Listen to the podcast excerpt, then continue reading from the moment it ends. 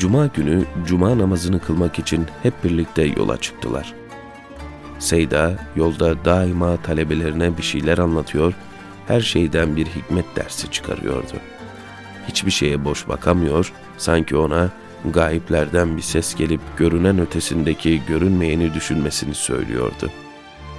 Zaman zaman yolda duruyor, yanındakine dönüyor, ayak üzeri bir şeyler izah ediyor veya bir hatırasını paylaşıyordu. Sanki karşısında ders verdiği insanlar değil, arkadaşları vardı ve aralarındaki diyalog sadece o kadardı. Arkadaşlarına memleketlerini, ailelerini soruyor, anlattıkları şeye fevkalade ilgi gösteriyor, merakla onları dinliyordu. O anda birisi görse onu sultanlarla, paşalarla, valilerle yoldaşlık, arkadaşlık yapmış birisi değil de bir köylü zannedebilirdi. O kadar fıtriydi. Hikmetle nazar eden renkli gözlerine bakmak, onunla yürümek çok güzeldi. En dinçleri oydu.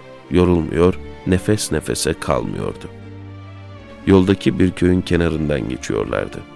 Köyün mezarlığı yola yakındı. Seyda bir süre durmaya karar verdi. Siz gidin dedi. Molla Yusuf, Molla Hamid, Molla Abdullah, Molla Esasüddin, Ali Çavuş yola devam ettiler. Molla Resul Seyda'yı takip etti. Hem onu yalnız bırakmaya gönlü razı olmuyor, hem yine yaşının kredisini kullanıyordu. Taş yastıklara başını koyan ölüler sanki onlara seslenmiş, başımızda bir lahza soluklanın, size diyeceklerimiz var demişlerdi. Dün onlar da geçip gidiyordu ya oradan. Belki de buna içerliyorlardı. Artık kaçmak, çekip gitmek kalmamıştı. Gidecekleri yere gitmişlerdi zaten. Yolun sonu oraya çıkmıştı. Seyda mezarlıkta dolaştı. Kim bilir neler görüyor, nasıl düşünüyor, neler anlıyordu.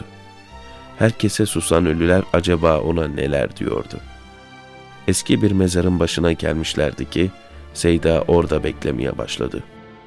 Dakikalar geçti, Seyda ayrılmadı. Molla Resul bir yandan mezara bakıyor, bir taraftan Seyda'yı süzüyor, bir şeyler anlamaya çalışıyordu. Burada bir şey vardı. Yaklaşık yarım saat o kabrin başında kaldıktan sonra ayrıldı. Yollarına devam ettiler. Molla Resul'ün içi içini yiyor, perdenin ötesinden bir haber duymak istiyordu. Öyle sıradan bir soruyla da gördüklerini anlatmaz, onlardan bahsetmezdi ki. Bir fırsatını yakalayınca yemin verdirerek sordu. Allah aşkına neden o kabrin başında beklediniz? Seyda, Molla Resul'ün meraklı sorularından kurtulamayacağını biliyordu. En iyisi bu vefalı yoldaşına durumu anlatmaktı. Saliha bir kadının türbesiydi o. Bu mübarek hanım zinete, süse ve boncuğa biraz düşkünmüş. Dünyadayken gerdanlığının ipi kırılmış.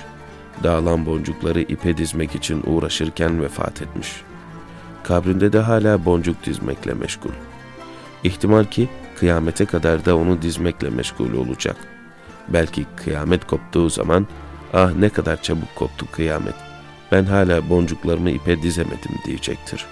İşte ben de bu manzarayı, Allah'ın kudret ve azametini seyretmek için baktım, bekledim. Ne garipti.